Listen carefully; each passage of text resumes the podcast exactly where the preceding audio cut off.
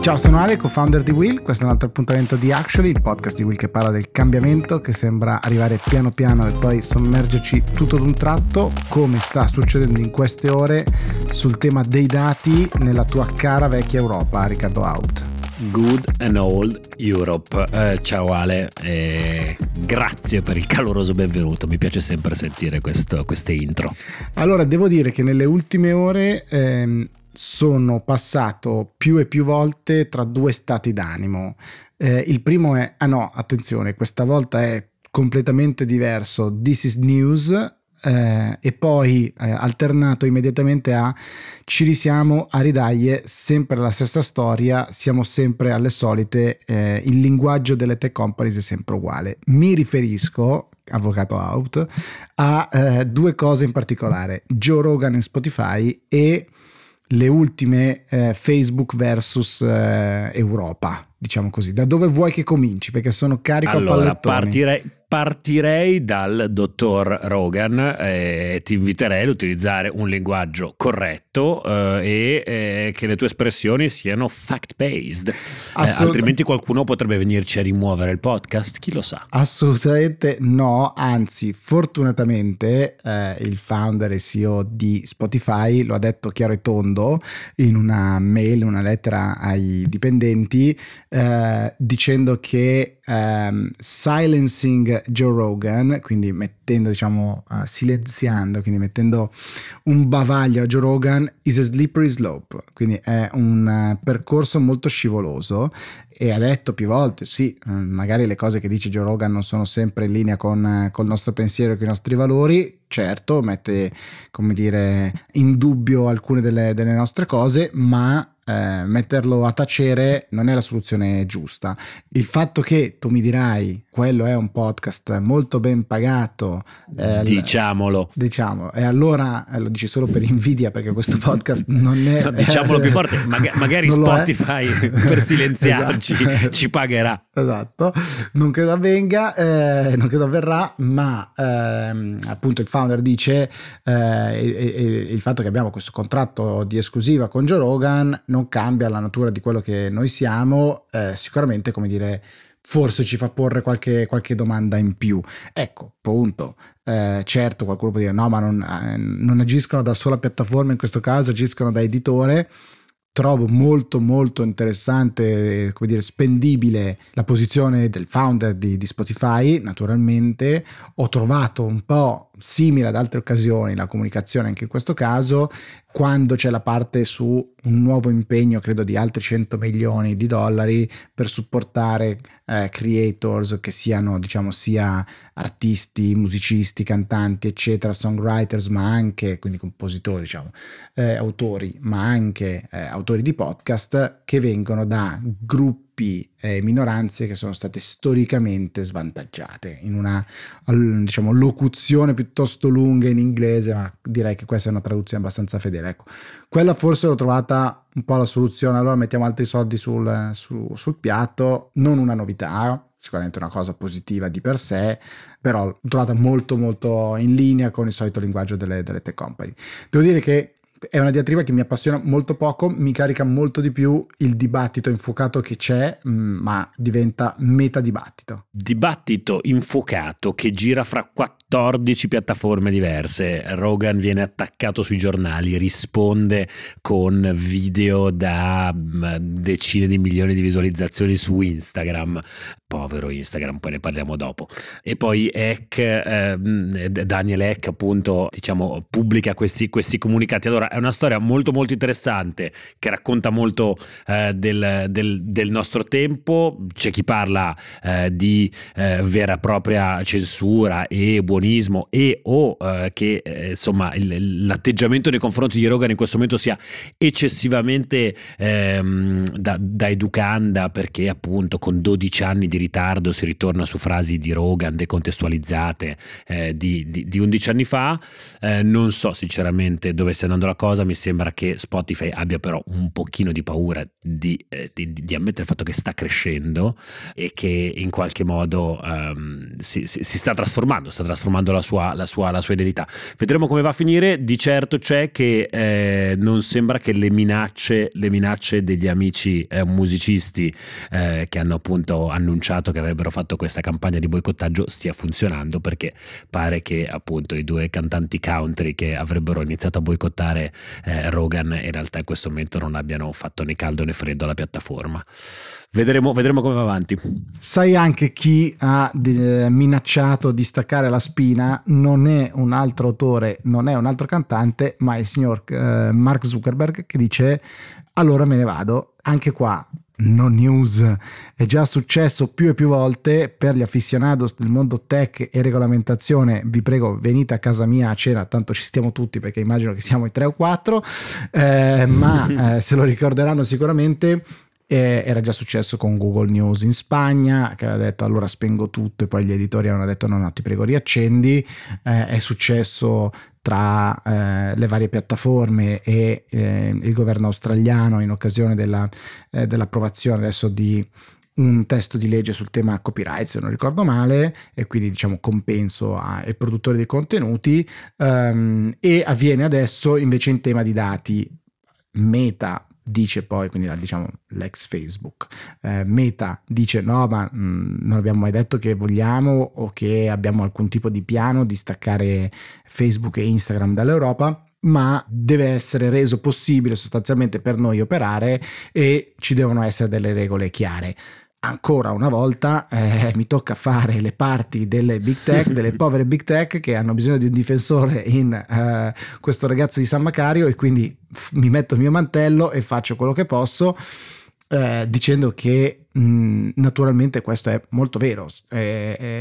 Sembra retorica, sembra il solito messaggio preconfezionato delle tech, ma ahimè signori è così, signori e signore è così, nel senso che è veramente necessario riuscire ad avere delle regole chiare e rendere interoperabili diciamo i dati, le piattaforme attraverso regioni diverse. È ovvio che bisogna garantire la possibilità e la sicurezza di questi dati, perché di questo si tratta, cioè si tratta del quali schemi, di quali regole si possono applicare al trasferimento dei dati e poi quindi al loro, a dove possono essere custoditi, diciamo così, questi dati, se sono dei dati di europei, se possono essere custoditi in server americani oppure se devono essere in Europa, e altrimenti quali sono le regole, i patti che regolano questo trasferimento dei dati. Adesso, senza andare ulteriormente nel dettaglio, ma questa è la ciccia al centro di quello di cui si dibatte in queste ore. Mi limiterò a dire una cosa: vorrei sapere un signore la cui azienda ha perso il 25% del suo valore in borsa, con che coraggio pensa di chiudere i battenti nel quello che credo che sia il secondo, forse addirittura il suo primo mercato mondiale. Ci ho detto, è chiaro che il dialogo sulla regolamentazione è un po' di teatro anche che si fa in ogni occasione, quando le regole vengono cambiate, ci sta. Ecco, credo che viviamo in una fase estremamente interessante, super trasformativa del mercato digitale, e Facebook giustamente sta giocando la sua partita. Una Facebook che, e qua in qualche modo mi metto anche dalla tua parte, sta dimostrando peraltro in questi giorni di come tutte le argomentazioni su questi soggetti così grandi e in quanto tali invincibili, e che quindi vanno solo ed unicamente attaccate a livello regolatorio, sia un'immagine in realtà forse falsa, perché l'innovazione continua a pompare nuovi prodotti che mettono a rischio l'esistenza stessa di questi colossi, o perlomeno la loro dominanza sul mercato, e quindi bene con le regole, ma pian pianino, perché non bisogna neppure esagerare. Ecco, questo è un democristiano. Permettimi di sottolineare due dichiarazioni, anzi, che ho trovato veramente al limite della conversazione da bar, con tutto rispetto per le conversazioni dei bar, quando il ministro tedesco e il ministro francese Bruno Le Maire oggi hanno detto: quando 4 anni fa mi hanno hackerato i miei profili social, ho chiuso tutto e poi da lì non ho più usato il Facebook, e Bruno Le Maire che dice sì anche io vi assicuro la vita senza Facebook è una meraviglia. Questo è irrispettoso secondo me di tutte quelle, al di là di Will naturalmente, ma di tutte quelle grandi piccole aziende che in giro per l'Europa e nel mondo, ma concentriamoci per l'Europa visto che è la constituency sicuramente di questi signori, che dicono appunto aziende che vivono grazie alla promozione che possono fare a Facebook, possono fare grazie a Instagram, alle startup che sono nate, che sono proliferate, che crescono quotidianamente, che creano posti di lavoro. Dire una frase del genere è proprio una sciocchezza per strizzare l'occhio a un pensare medio e a sparare al bersaglio grosso. L'ho trovata veramente una cosa non a livello, diciamo, della caratura delle persone che hanno pronunciato queste parole. Senti, hai ripetuto troppe volte la parola Europa e quindi mi provochi e quindi chiamo immediatamente il gingolino al prode Lorenzo Marseglia, perché parleremo ancora molto di regolamentazione europea nella Big Story con Simone Tagliapietra di Bruegel, parleremo di tassonomia. Gingolino, grazie Ale per questa intro caldissima, ti ho visto davvero caldo. Eccoci, Big Story di oggi, ritorniamo diciamo perlomeno a livello mentale, fisicamente uno dei luoghi a cui sono più legato che è Bruxelles, come sapete temi dell'Europa che stanno molto a cuore a noi di Will, perché settimana scorsa sono successe un paio di cose, devo dire molto rilevanti a livello europeo. Per capirci qualcosa di più abbiamo invitato Simone Tagliapietra, Senior Fellow di Bruegel, uno dei più importanti think tank europei. Ciao Simone. Ciao. Allora Simone, appunto Senior Fellow e il volto di Bruegel per i temi dell'energia, e vi consiglio peraltro appunto di andare sul sito di Bruegel, che è un think tank davvero molto interessante e accessibile, per seguire tutti gli aggiornamenti che Simone produce a temi di energy policy europea. Simone, non ho svelato troppo, allora settimana scorsa parola chiave tassonomia. Che cos'è la tassonomia? Ne abbiamo parlato parecchio noi su Will nell'ultimo periodo e poi proviamo a capire che cosa è successo esattamente giovedì e cosa potrebbe cambiare anche nello scenario futuro dell'Unione. Ma dunque Riccardo, noi ci troviamo davanti a una necessità che è quella di velocizzare la transizione energetica, la rivoluzione verde. Per fare questo noi dobbiamo far sì che gli investitori spostino i loro denari dagli asset brown agli asset green, che si investa meno sui fossili, si investa di più su rinnovabili, efficienza energetica, auto elettriche, eccetera. Abbiamo un enorme bisogno di investimenti verdi nei prossimi anni per arrivare ai nostri target climatici. Come fare a far sì che vi sia questo spostamento? Uno dei temi chiave in quest'ambito, che generalmente si chiama finanza sostenibile, è quello della tassonomia. La tassonomia è fondamentalmente l'ABC della finanza sostenibile, ovvero la tassonomia vuole rappresentare una classificazione delle attività che possono essere definite verdi.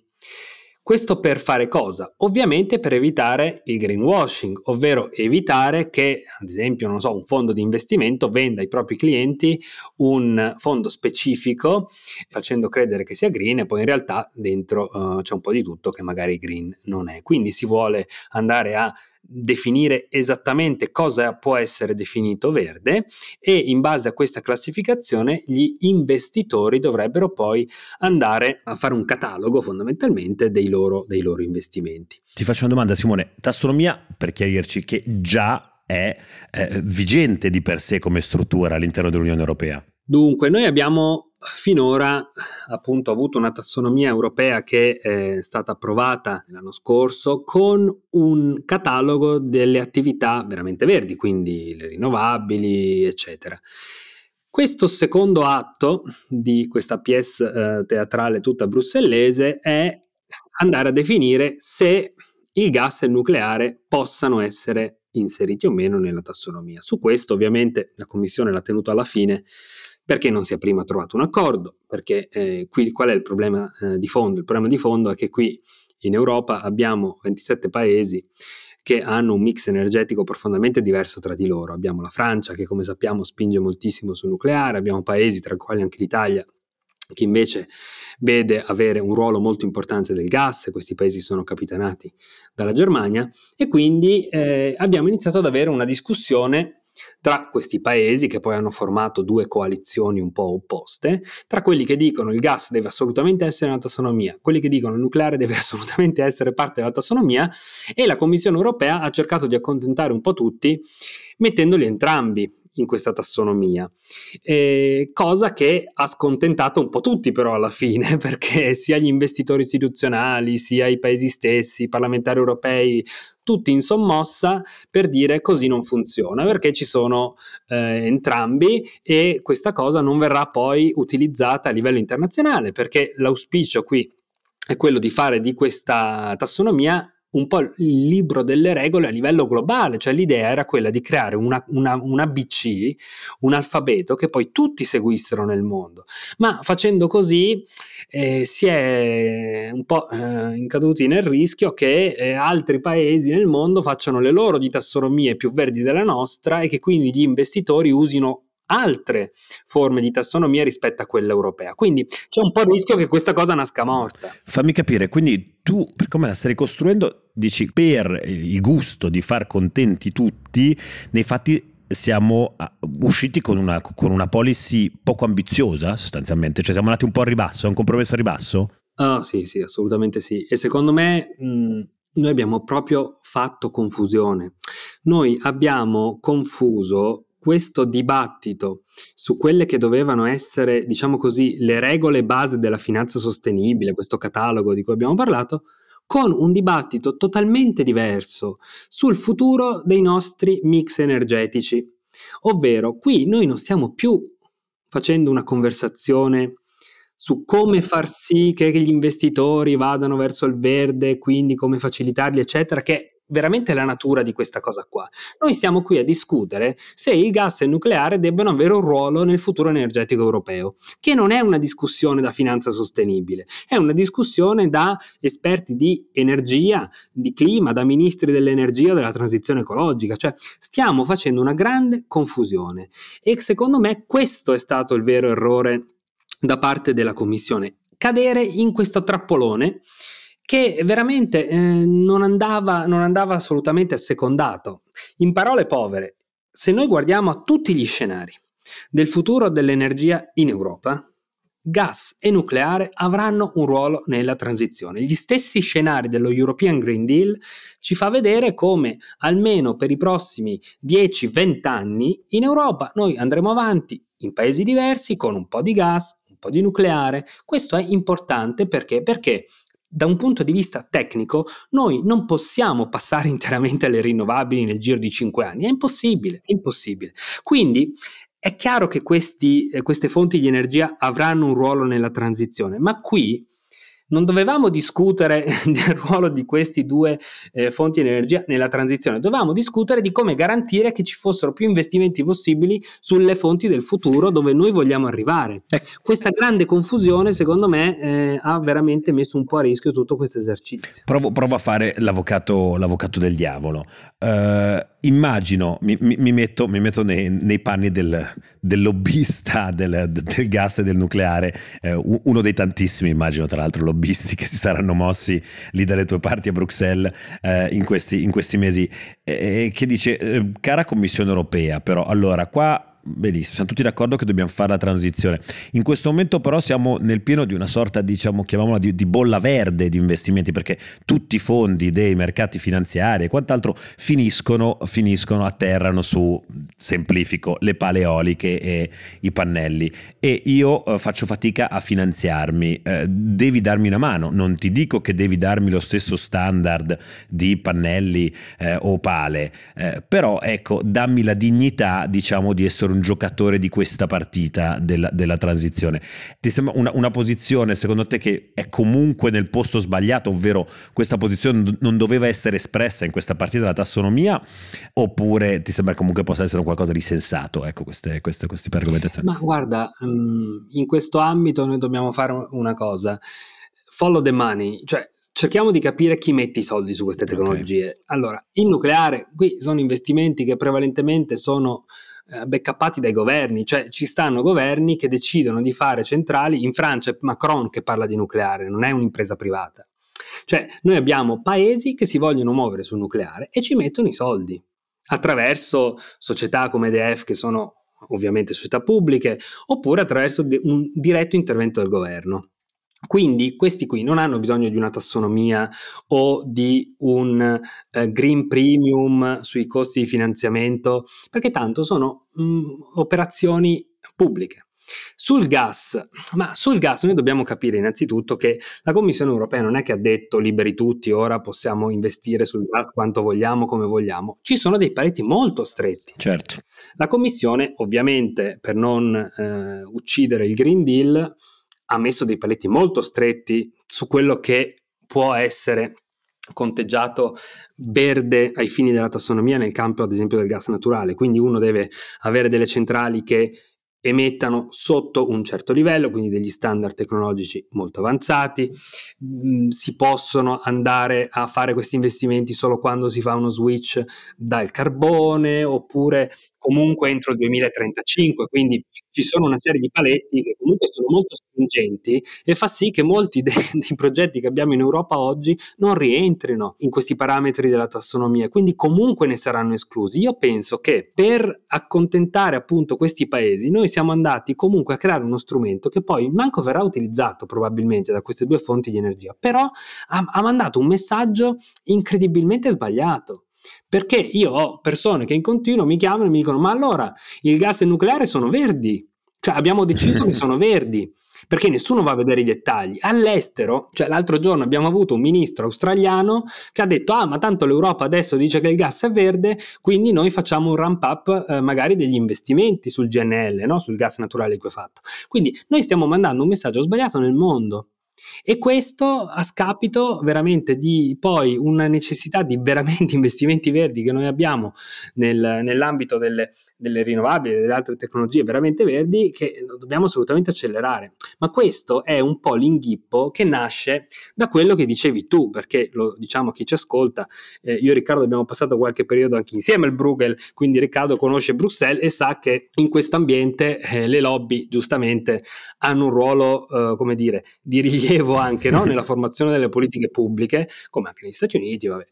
Questo per dire cosa? Che nel momento in cui tu, policy maker, ti metti a fare una lista di tecnologie, il rischio di avere enormi pressioni da parte sia del privato che dei paesi è enorme.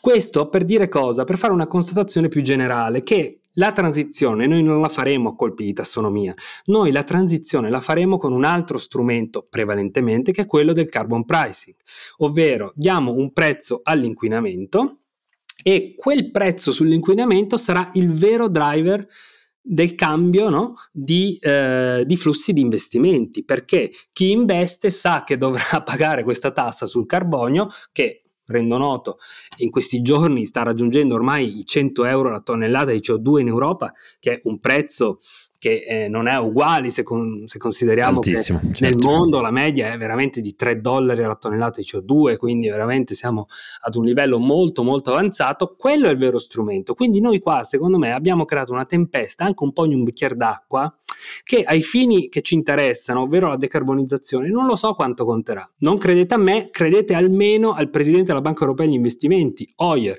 il quale cioè, commentando, ed è tedesco quindi senso dell'umorismo, insomma quel che è, ma commentando la tassonomia ha detto: ma noi non la useremo perché uno, noi non investiamo in nucleare, due, ha detto le regole che ha messo la Commissione sono talmente dettagliate, talmente noiose che c'è da addormentarsi, quindi noi semplicemente non investiamo sul gas tout court, senza neanche stargli a perdere tempo.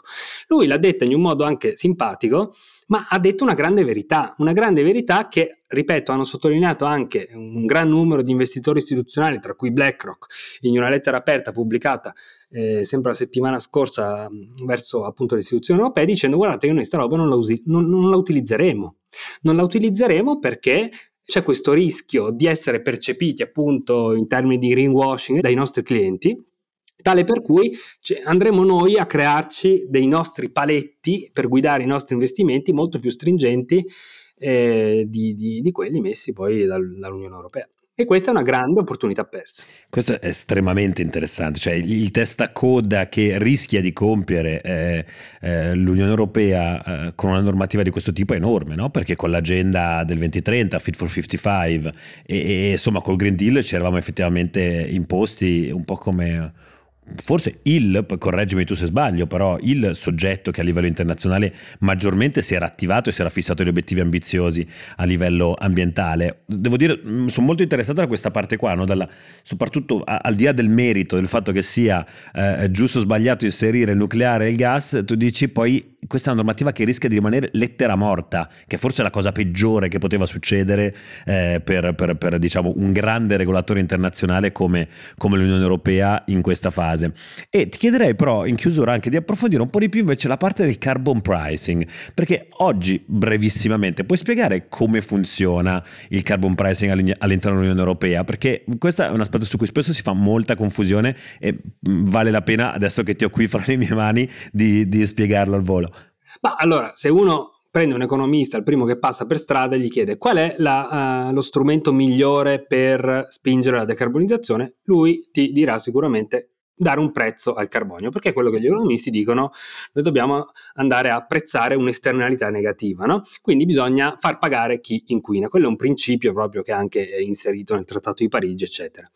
Come lo si può fare? Lo si può fare in due modi: o lo fai direttamente, quindi fai una bella carbon tax fondamentalmente, in cui un bel governo dice ok, io voglio che tutti paghino $100 ogni tonnellata di CO2 emessa nell'atmosfera, e quello è una formula molto diretta ma anche politicamente molto difficile da compiersi, come abbiamo visto nel caso francese. I giletti gialli nascevano quando Macron voleva mettere la carbon tax nel settore dei trasporti, quindi politicamente difficile.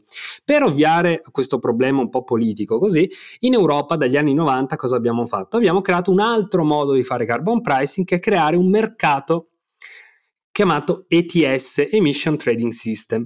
Questo mercato di scambio di quote di inquinamento, fondamentalmente di quote di emissione, fa sì che il decisore, ovvero in questo caso la Commissione Europea, definisce quello che è il tetto massimo di emissioni che vogliamo vedere nella società, in base ovviamente ai nostri target climatici. Noi sappiamo che possiamo emettere X e quello è il nostro tetto, che va ovviamente a scendere di anno in anno. Quando abbiamo definito questo tetto, cosa si fa? Si creano dei certificati di emissione, cioè dei permessi di inquinare fondamentalmente, e si distribuiscono nel mercato. In Europa questo mercato copre non tutto, copre solamente la generazione elettrica e grandi industrie e l'aviazione a livello domestico dentro i confini europei, più o meno il 40% delle emissioni totali. Una volta che tu distribuisci questi permessi di inquinare, cosa succede? Succede che un'azienda, per esempio, che è molto virtuosa e riesce a innovarsi, ad esempio passa dal carbone al gas e poi alle rinnovabili e quindi taglia le proprie emissioni, avrà più certificati di quelli di cui ha bisogno, quindi può venderli a qualcun altro che magari è un po' più pigro, non fa investimenti in innovazione e continua ad inquinare come se non ci fosse un domani. Quindi deve comprare permessi e quindi in questo mercato chi definisce il prezzo della CO2 alla fine è la dinamica della domanda e dell'offerta. Questo è il sistema che abbiamo in Europa, ETS, il più grande mercato del carbonio al mondo, che è stato anche tra l'altro lo schema che poi hanno seguito i cinesi, perché la Cina lo scorso anno ha adottato il proprio ETS a livello proprio nazionale sulla falsariga di quello europeo, e tra l'altro è stato anche creato dai cinesi con un grande supporto amministrativo e di best practice, sharing, eccetera, da parte della Commissione Europea. Poi altri nel mondo, la California, insomma, altre realtà hanno di questi mercati. Il nostro è il più forte, ed è più forte da quando? Da quando la Commissione Europea ha annunciato prima il Green Deal, poi il Fit for 55 che menzionavi prima tu, questo pacchetto per arrivare veramente poi a mettere sul terreno la decarbonizzazione già in questa decade, nei prossimi 10 anni. E lì gli investitori hanno iniziato a dire ok, ma questi europei sono veramente seri sulla decarbonizzazione, no? Cioè non è che parlano solo del 2050, hanno anche politiche per fare veramente le cose nei prossimi anni. E lì il prezzo è iniziato a salire. L'anno scorso abbiamo avuto un rally impressionante che continua oggi e siamo arrivati appunto ai livelli ormai di quasi 100 euro alla tonnellata di CO2, che è un prezzo che è veramente importante ed è anche...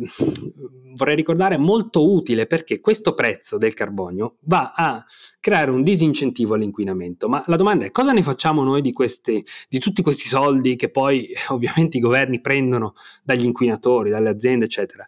Beh, questi soldi vengono utilizzati in un modo piuttosto smart, ovvero da una parte vengono utilizzati per creare un fondo, c'è un fondo in Europa che si chiama Fondo per l'Innovazione, cui possono attingervi le aziende che devono sottostare all'ETS, possono prendere dei finanziamenti per fare degli investimenti sulle proprie linee produttive, eccetera, per diventare più green. Quindi l'idea è quella di aiutare chi inquina a diventare più verde.